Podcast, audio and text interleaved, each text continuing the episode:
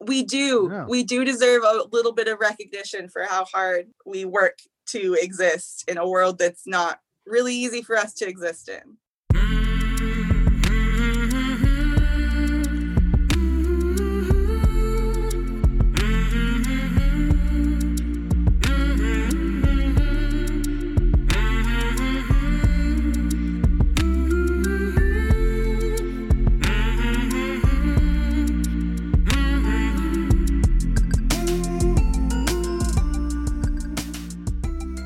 Hey there, my name is Sean, and this is Suicide Noted. On this podcast, I talk with suicide attempt survivors so that we can hear their stories. Every year around the world, millions of people try to take their own lives, and we almost never talk about it. And when we do talk about it, many of us, including me, are not very good at it. So, one of my goals with this podcast is to have more conversations and hopefully better conversations with attempt survivors. I am certainly going to keep trying. Now, we are talking about suicide. This may not be a good fit for everyone. Please take that into account before you listen. I do hope you listen because there's so much to learn. We release new episodes every Monday, though last week it was on Tuesday and this week on Wednesday. Why? Well, it's really hard to find people who are open and willing and able to talk about this stuff. So, if you would like to share your story with us, or you know somebody who does, please reach out. There is a lot of people out there that need to hear them. You can email us hello at suicidenoted.com or message us on Twitter or Facebook at Suicide Noted. To both our listeners and our attempt survivors who have joined us on this podcast, thank you. Sincerely, thank you. Today, I am talking with Rosie. Rosie lives in Nevada, and she is a suicide attempt survivor. Well, Rosie, thanks for thanks for joining me. I appreciate it. No problem. Thanks for having me. Where I am always curious about where I want to start is why you reached out or how you came to be comfortable enough to talk about it with a stranger a, sort of stranger about something so sensitive. Like, how, how did you come to be in that space? Well, I mean, I waited a while. I found your podcast and then obviously like I listened for a while. So that way it kind of almost felt like I had developed some sort of mm. relationship with you already. So Right. I felt more comfortable reaching out because it's it's Yeah. hard for me to kind of take that step. Like Yeah. I said, I had written like three emails previously and Mm. I was like, one day they will get sent. One Right. day. So I love those emails. I mean, I didn't I didn't love reading the content of all of it, of course, but it's your life Yeah. and you shared it. And for the listeners, I got an email from Rosie. Yeah, you had had a few drafts trying to put it all together and trying to figure out, I guess, what to share. Because They were novels. I was Yeah. writing novels. It's hard because when you're talking about your life, this stuff, there's so much. And I'm trying to be, right, how do I get this under an hour? Right. yeah. And I'm putting people who are sharing their lives with me in this position where I'm like, all right, but I don't know if they want to know every little detail. What do we what do we want to include? It's tricky. But the stuff you shared is definitely a great starting point. Uh, they don't get to read that, only I do. So we're going to start from scratch, kind of. Yeah. Is it one attempt or more than one attempt? It's basically just the one actual attempt. Right. There's been a lot of like kind of close calls, but Yeah. like just that one time where I was like done. So Done. and where do you want the Rosie story, so to speak, to begin? I could ask you about your childhood. I could ask you about the like. There's so many places to start, but I'll let you pick that spot. okay, the most important, I guess, life event that Mhm. uh, really kind of sparked a lot of the major ideation was losing my mom. Mm-hmm.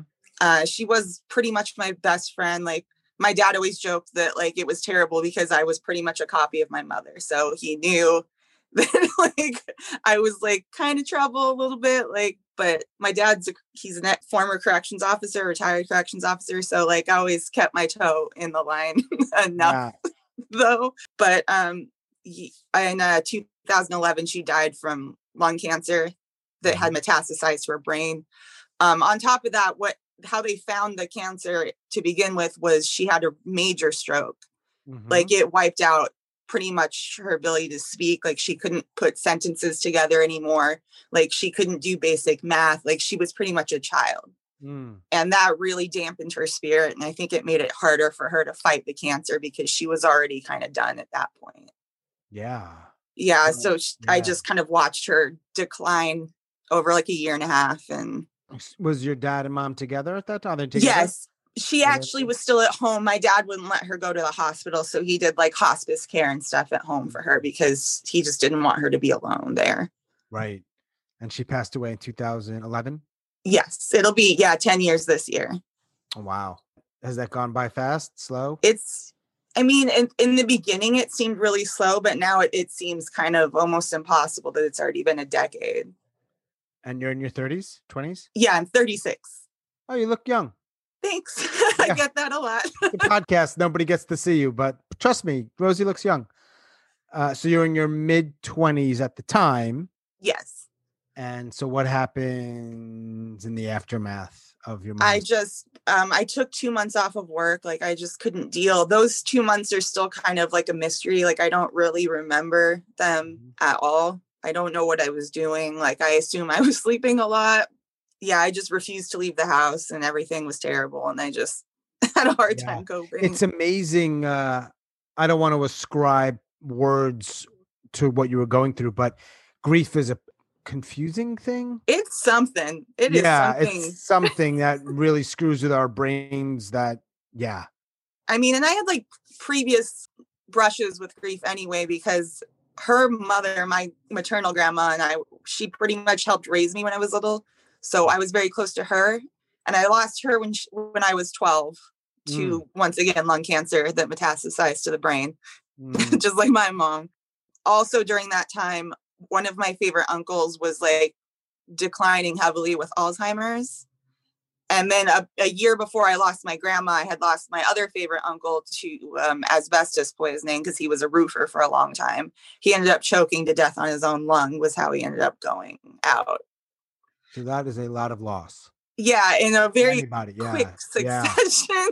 like one after the other after the other yeah so I, I i was always kind of like i don't understand why i'm so depressed when i was a teenager and i'm like i just lost like three of my favorite people like yeah. guess guess that makes some sense. Yeah.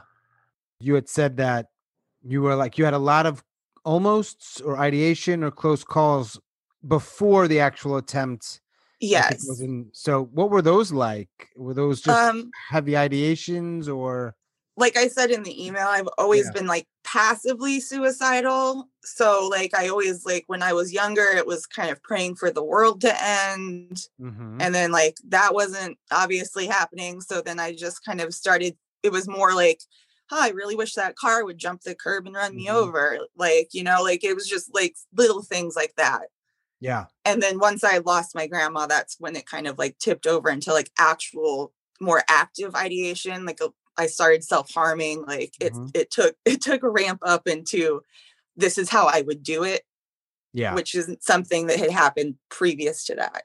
And then it Right. just obviously kept escalating. yeah hey, let me ask you a question that i actually don't ask a lot of people but given what you just shared when you were when it ramped up and you were planning more actively is that wanting to die or is that just wanting the pain to end or a little bit just of wanting both? the pain to end. I Yeah. feel like very few of us, like suicidal individuals, actually want to die. We Mhm. just want to stop feeling so shitty all the time. Sure. Like we just want some relief.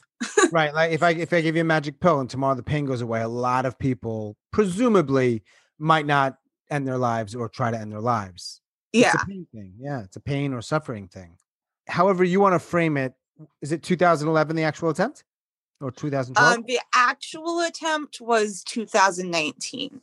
Oh so several years went by. Yeah i had a lot of life changes between uh the previous like almost attempt which was in 2017 mm-hmm. a lot changed positively and then a whole lot of negative happened all at once and i just like my um my wife lost her father and um her father i'm sorry i'm you can hear me shaking in my voice yeah take your time she lost her father and was having a really hard time coping with that. She Mhm. didn't get to see him like before he passed because COVID was a thing and Yeah. she couldn't get into the hospitals. So she was absolutely heartbroken. We had a roommate at the time who I was very close to, and we had a, a weird, complicated like romance thing going on that horribly bombed. And he had promised me previously that if I was there for Sam, which is my wife, if I was there for her going through her grief, he promised he would be there for me because he he knew I was suicidal and I had a tendency to to go go there when I was really depressed. And the one night when I needed him, he basically told me like, I don't want to deal with you. Mm. And I just immediately went upstairs and took like a handful of my anti-anxiety pills. And there was probably like a good 30 pills in my hand. And I just took them. And all that ended up happening was some really uncomfortable hallucinations for about 12 hours. And then I slept for like half a day. Didn't vomit them up. Nope. Didn't go to a hospital. Nope. Hallucinations. Wow. Yeah. Was it painful? Not I Physically had like a mild stomach ache, but like honestly, the anti-anxiety pills that I was prescribed are basically just like glorified antihistamines. Yeah. So it's not as bad as it probably could have been if I had had like Xanax prescribed to me or something. Yeah. So I guess on, on that note, I'm lucky. Yeah. What's it like to? I, I'll, I'll say the word "want to die," even though it, we could use the word "just not want to be in pain." Yeah, but that's But too much. take to those say. pills, even if it's someone impulsive in that moment. You take the pills with the intention of not waking up, and then you wake up. What's it like to wake up? Well, it was weird because since I didn't actually ever go to sleep, it was just kind of this dawning realization that like this wasn't going to be enough. And it was kind of like at that point, I had the option to do I take more? Do I drink some alcohol? Like, like what do I do here? And then it just kind of the longer I sat there and kind of dealt with the weird hallucinations I was having, like they were like shadow people and stuff. So I was Really? just kind of like, okay, you know what? If I'm gonna die, you guys are gonna take me because you're scary. So like I guess I'll just see what happens. And then Yeah. eventually my wife wakes up and I find comfort again and I don't really want to take another handful of pills. So Did she? She knew what happened. I told her I'd taken a lot of pills. She was very upset. She takes a lot of guilt onto herself for things she Mm. shouldn't often. So she kind of felt like she let me down by not being there for me. But she was, the grief is so hard. Like I wasn't faulting her for where she was. She was real deep in the just the dark sadness and she just slept a lot. And it's not her fault. Like I just Yeah. hit a point. Yeah. And are you still together with her? Oh, yes, yes, yes. Oh. By the way, I can't help but notice your very cool tattoos. Oh, thank you. They're for my. This one is for my mom, and this one is Oh. for my grandma. What is it? Uh, uh, two different flowers. Uh, two roses. One's a little like more open than the other, and they were there. My mom loved pink roses, and my grandma loved the like orange and yellowy roses. She always had those, so Nice. those are their memorial tattoos. Yeah, no, they're really nice. Very cool. thank you. So, what have you? I don't want to be presumptuous. Have you just tried to tough it out since then, and I'm gonna get okay, or have you done other things to try to maybe not be in that place again? I'm pretty much like at the tough it out part, but at the same time, it's been not maybe tough it out so much as just like an acceptance. There's some things you just kind of have to accept about yourself. Yeah. And like, it's like, I don't necessarily want to be bipolar, but I am. So I have to deal with it. Like, it's the same thing with the suicidal ideations. Like, they're there, and I just kind of have to learn how to either coexist with them or they're going to pull me under again and i i don't really want to give them that power right now where i currently am in life Do you get treatment, be it therapy, medication, or other stuff for the bipolar or other stuff that you're dealing with? i used to um i've tried many different therapists and many different psychiatrists. I had a six day stay in a mental hospital like i talked my way out of there because i hated it so much. Like i was like i know what you want me to say i'm just gonna say it to you Same so you let me go. It was strange they didn't have room in like the uh, section I would normally be put in. So they put me with the older people. So there was a lot of dementia patients and stuff in there. And that was kind of heartbreaking to watch. One lady kept, I think she kept calling me Sharon, and I just let her do it because every time she seemed to think I was Sharon, she got really excited. So I was like, she must have really liked Sharon. So we'll just roll with it. Like, hell roll yeah, I'm it. Sharon, lady. Like, sure. But a dude ended up throwing his sandwich at her, and another guy punched him in the face. Like, it was like chaos. So you were right. So you had a one one stay in the in a, in a hospital. I'm curious. So even though we didn't talk about like a lot about your childhood or teen years, is there? You really you mentioned the loss that you dealt with, a lot of loss. And I asked this question because I don't know who's listening. And I just think my, there might be some people out there who are going through certain things. And it's kind of, I don't know, good to hear that you're not alone. So, was there stuff that you went through as a kid, or I guess like maybe a teenager, that may have contributed to just the general not greatness in Rosie's life, if that makes sense? Yeah, I was a very, very happy child, like adolescent and then I don't like I hit my teen years, and that's when everything started, as it does for a lot of people, yeah. started going wrong. I have a bad habit of picking bad boyfriends. um, my my mom used to call it broken wing syndrome. Like we, because she suffered from it as well. So mm. she said we would try and find the birds with broken wings and try and fix them, but oftentimes we pick the wrong broken birds that don't really want to be fixed. They just want to take you down with them. Yeah so my very first boyfriend when I was 13 was very pushy, shall we say. Is that the word pushy? Uh, pushy. Um, mm-hmm. probably did some things that I wasn't exactly 100% comfortable doing at yeah. the time. Right. Uh, and then when I broke up with him, he kind of stalked me for a while until my dad was like, Look, I'm literally a corrections officer. This isn't yeah. smart for you to be doing. So back off. And then I was, I had a very sweet boyfriend but he was kind of not the brightest bulb in the box and I need to have conversations with people and I couldn't. So I was like, we're done. And then I got my first like major boyfriend, like the boy I lost my virginity to and he lost his virginity to me. And oh my God, how sweet, whatever.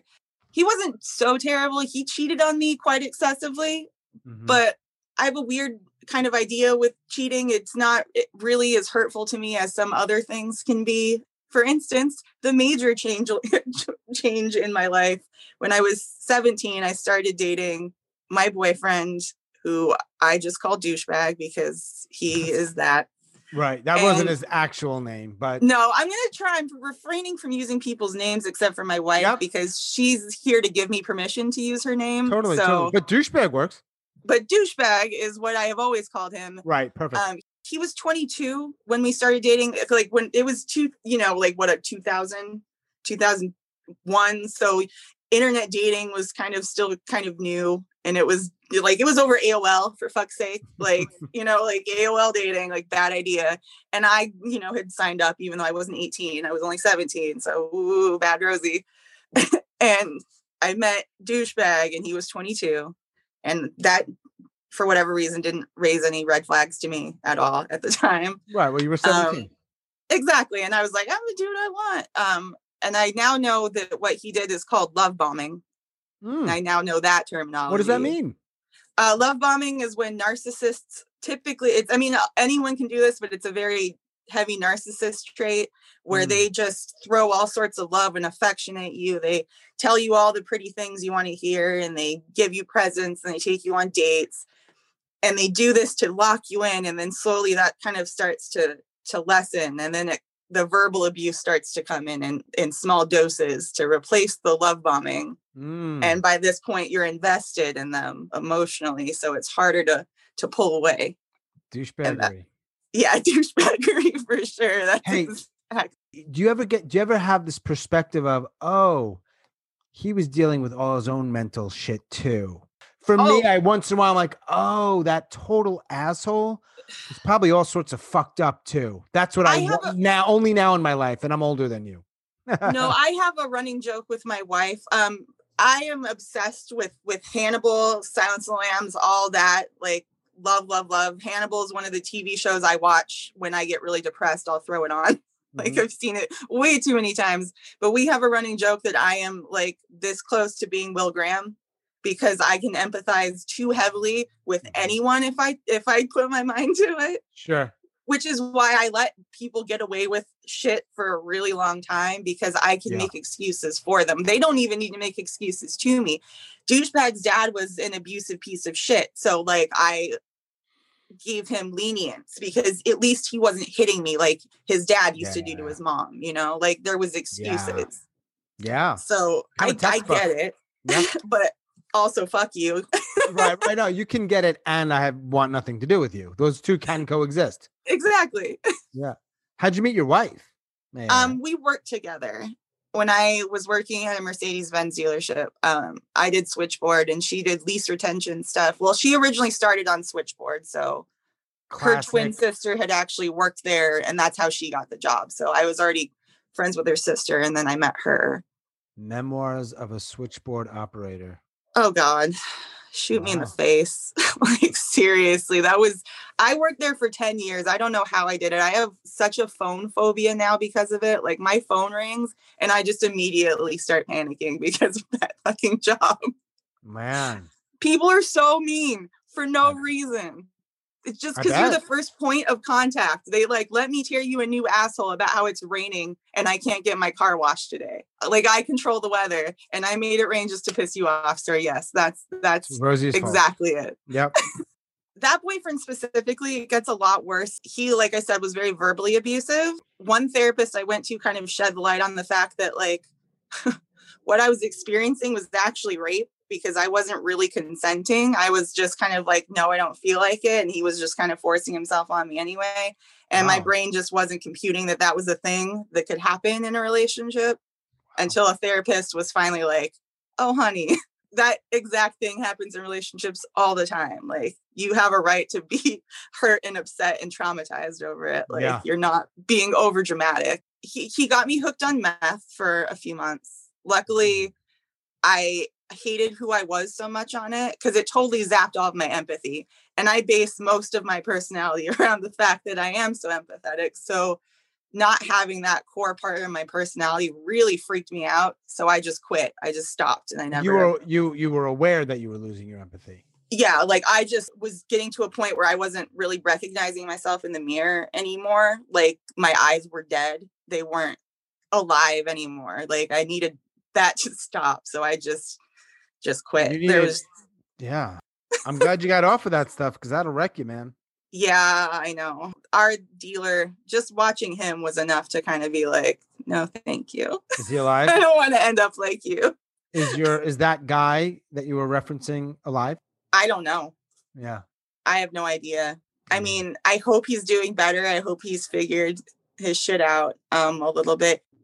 Empaths, we attract narcissists like moths to flames. Like they Is that just the big uh, empaths and narcissists? Mm, like they either narcissists like to go after either like really weak-willed people that they know they can easily manipulate or empaths because it's almost like I think more of a fun game for them because they know just how deep they can get in there like and it's fun for them.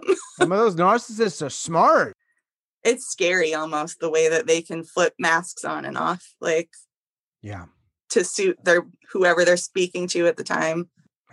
What do you think is a myth around this stuff? That's one of the things I always ask. Like, what's the bullshit around this all this stuff? i feel like a lot of people are so terrified to talk about it because i i don't know people are irrationally scared of suicidal people like they either think we're so fragile that they'll talk to us and just say the word suicide and we'll immediately just like kill ourselves right then and there Yep. or they think that we're dangerous to, them somehow Right. like because we want to hurt ourselves like we're going to hurt them but like and i mean that's true for like a very select few I, i'd imagine but like for the Sure. most part we don't want to hurt other people that's the furthest thing from what we want to do like which sounds ironic considering the act itself is hurtful to those you love but at the same time you're so deep in it you think you're doing them a favor so even that's like a selfless act to you at that point That's something I do hear sometimes is man, I I I genuinely think I'm doing something good for my loved ones. exactly like i here's a burden gone from your life you're welcome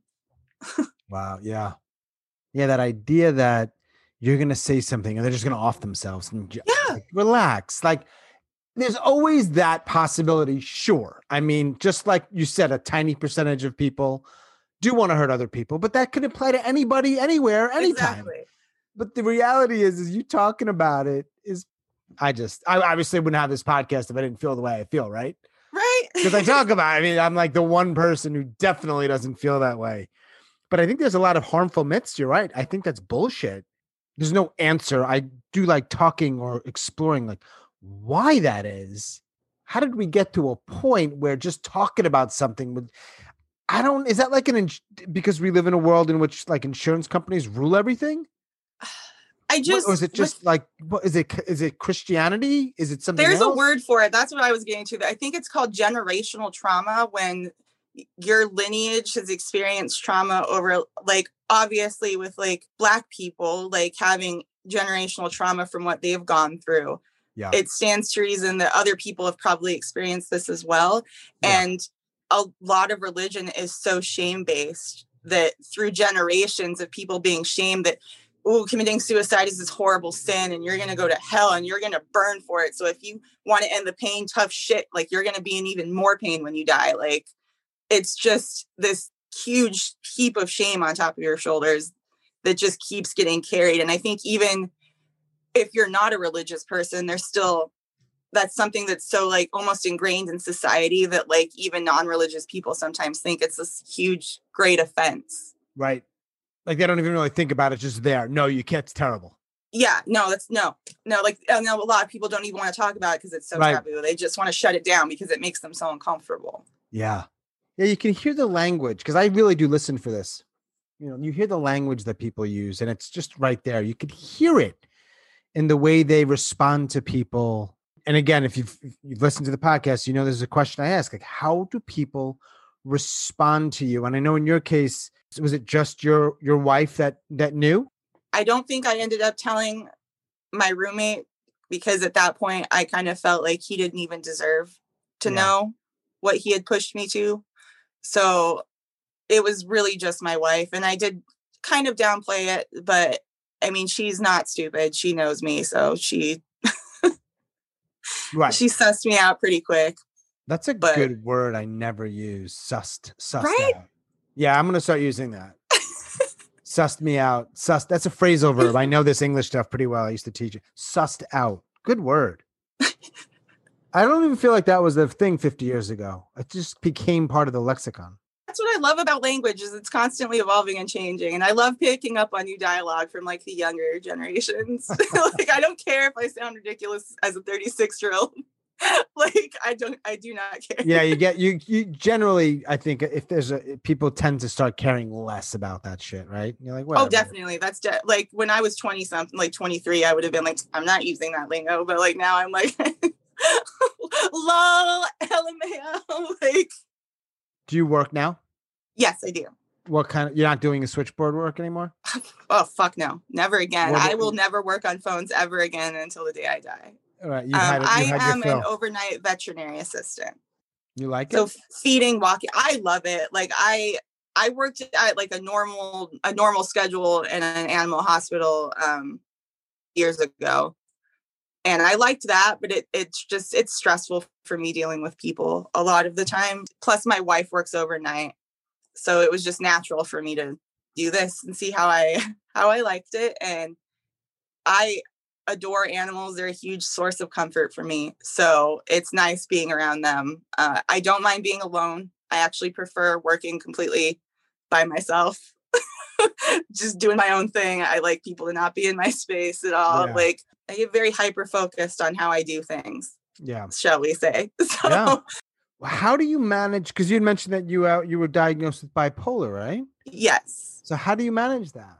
I have a complicated relationship with the whole mental health thing because I have been given so many different diagnoses. Like it's so yeah. frustrating because I honestly believe that I am probably a crossover. I definitely am bipolar. My mom was bipolar. It's something that runs in our family.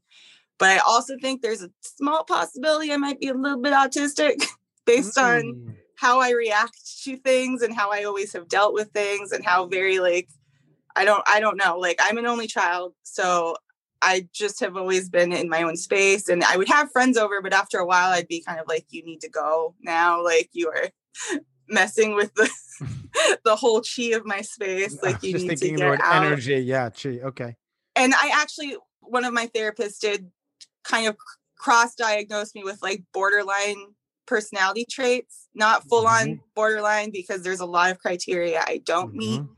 because I Mhm. don't have unstable interpersonal relationship problems or I don't have really identity problems at all. Like I'm pretty set in who I am. I just get upset because expressing it's hard for me sometimes because I know people will think I'm weird based on some of my interests. So I, Well, I kind What are your interests? My mom was a huge true crime fanatic. Yeah. So that's something I grew up with as a child. And because of that, like I started watching horror movies uh, at like as a toddler. Like my parents were kind of always like, as long as you don't have nightmares, you can watch whatever you want, just as long as you're not bothering our sleep. Uh-huh. So from an early age, I kind of learned that the horror movie monsters weren't what scared me. Like the other monsters were what were what scared me. So it, it I'm I've been very cautious about other humans from a very young age because of my mother. When she first moved to Vegas, uh, a man pulled her into a ditch and attempted to rape her. And she almost tore his ear off. And he ended up running away from her because she was just, come back here, you motherfucker. Like, I will fucking kill you. Like, just tiny. My mom was very small and she just could be very terrifying when she needed to be. so she passed all of that on to me. So I have a, a very wide knowledge of serial killers and things of that nature. So at some inopportune times, I might blurt random knowledge out of people if they just even mention a snippet of something true crime related. I'm like, Right. oh, Serial killer name drop. yeah. And I'm like, oh, you want to hear way too many facts about him? Right. Is your dad alive? Yes, he is. Um, he he lives like five minutes away. He remarried after my mom, like after a couple years. So he lives with her and their son Angel. They're they're good. They have they just got an RV. They like to go travel places. His wife is a teacher, so she can do all that online and stuff. So they just hook Yeah. up in the RV and they just go basically. Um, That's that was a weird situation. She Yeah. is five years younger than me. Okay. hold So- up. Hold up. Let's suss that out. Let's suss that out. Hang on. that is different. Yes. So he had a younger woman, significantly younger. Significantly younger. We looking at more of why a man like that marries a woman that age? Are we looking at the woman and why a woman like that marries a dude that age? It gets goes We- both ways, right? I mean, society is always going to look more harshly at the younger woman. Like Yeah. she's trying, and that's that's Yeah. been very much the case. There was a lot of issues with my dad's family because they just didn't understand why, like why this was happening. They very much thought, like, what is she after? You know, they were very protective of their brother, so they just were Yeah. constantly questioning her.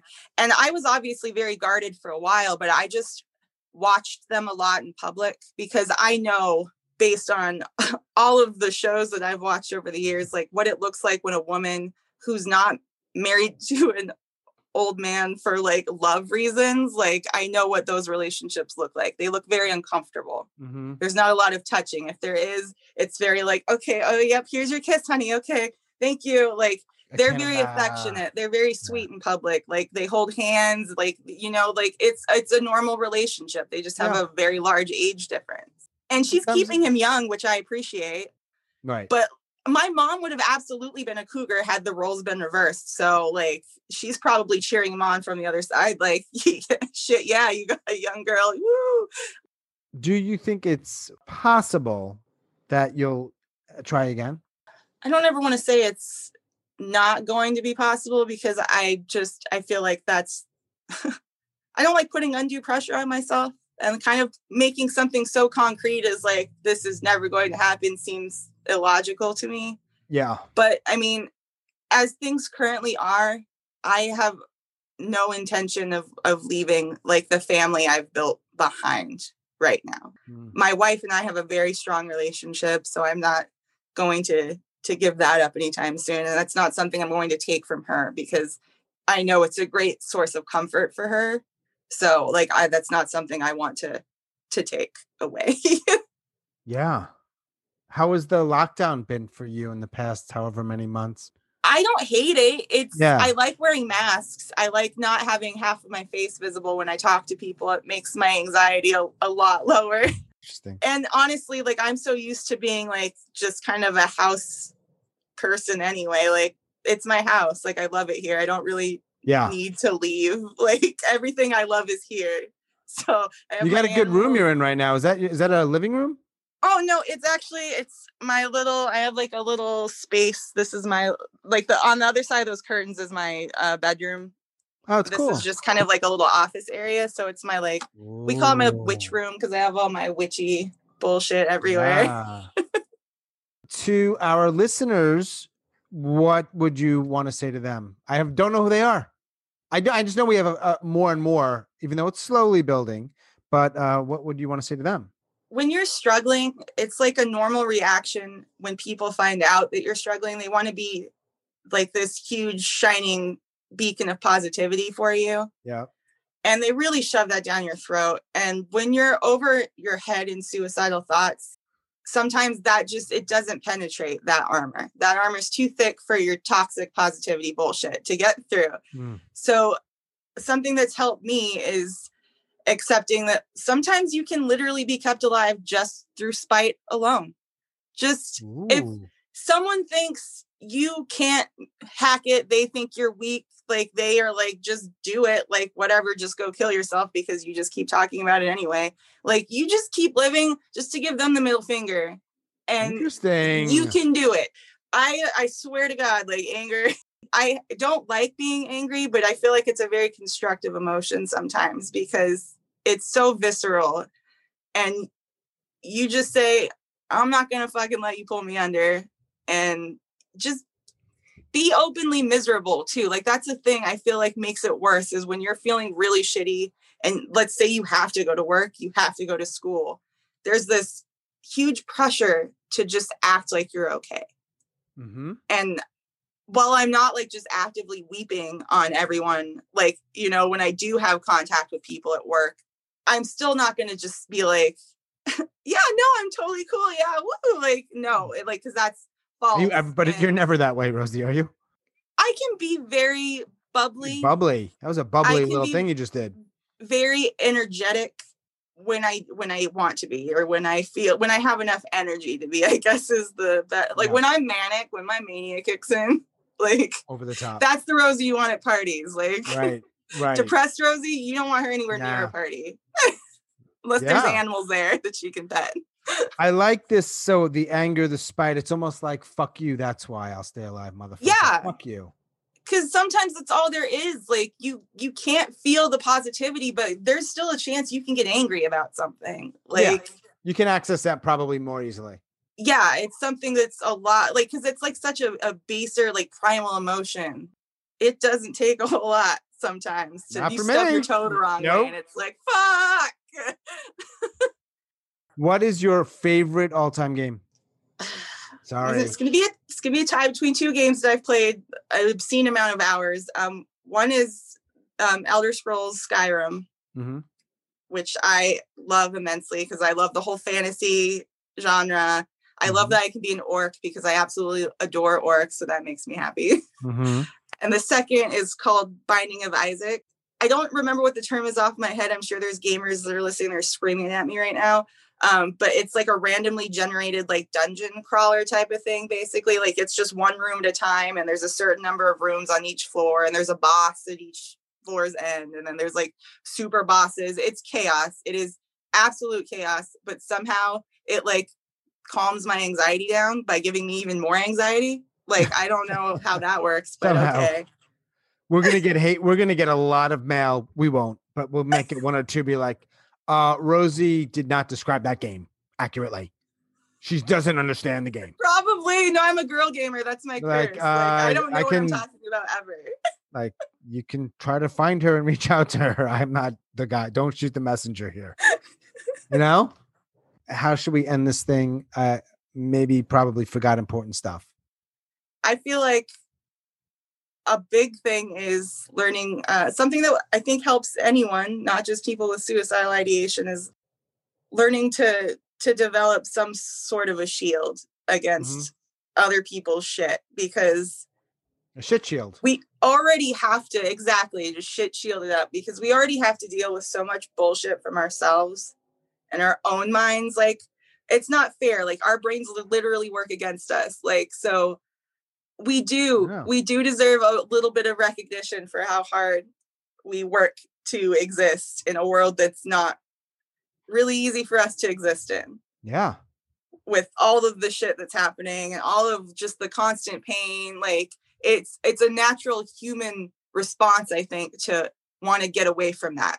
And sometimes your brain is wired to make you want to do the ultimate thing you could do to get away from that. Yeah. Like my wife isn't actively suicidal, but she's not without the thoughts of wanting a car to hit her. Like that's something that does pop up from time to time. Everyone has intrusive thoughts. Yeah. It's just a little bit stronger for some of us. Yeah.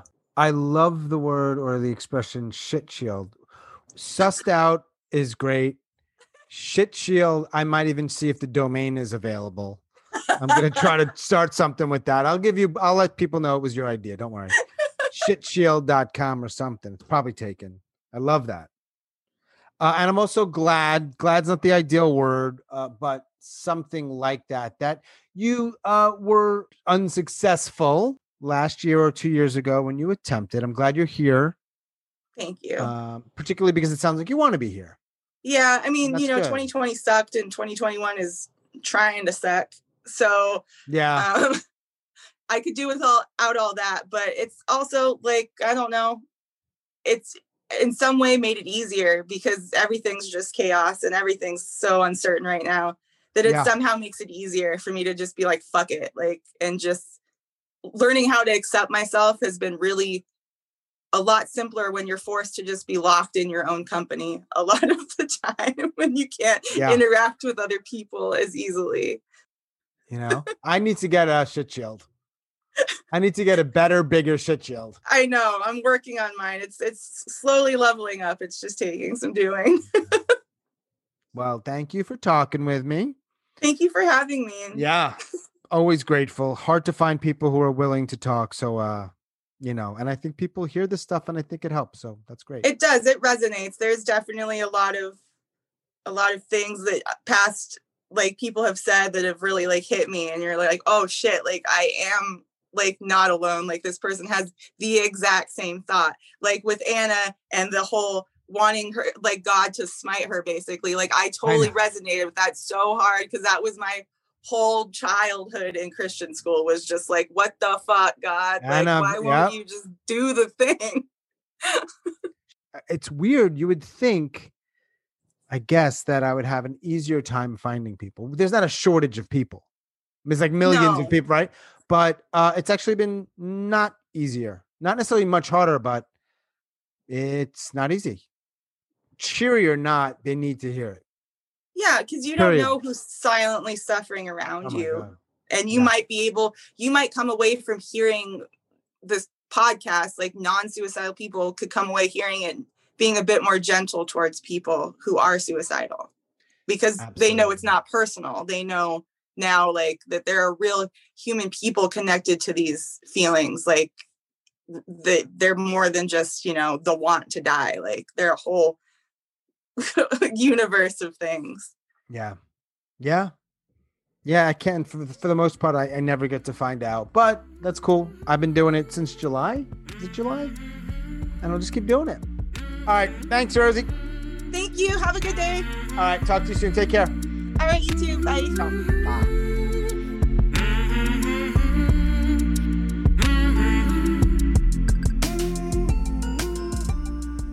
As always, thanks so much for listening and all your support, and special thanks to Rosie out in Nevada. If you are a suicide attempt survivor or you know someone you'd like to talk, please reach out. Hello at suicidenoted.com. You can reach us as well on our Facebook and Twitter pages at Suicide Noted. And stay tuned for our Patreon page, which we will be launching soon. If you want to contribute and help us in other ways, well, that will be available very soon. Stay strong. Do the very best you can. I'll talk to you soon.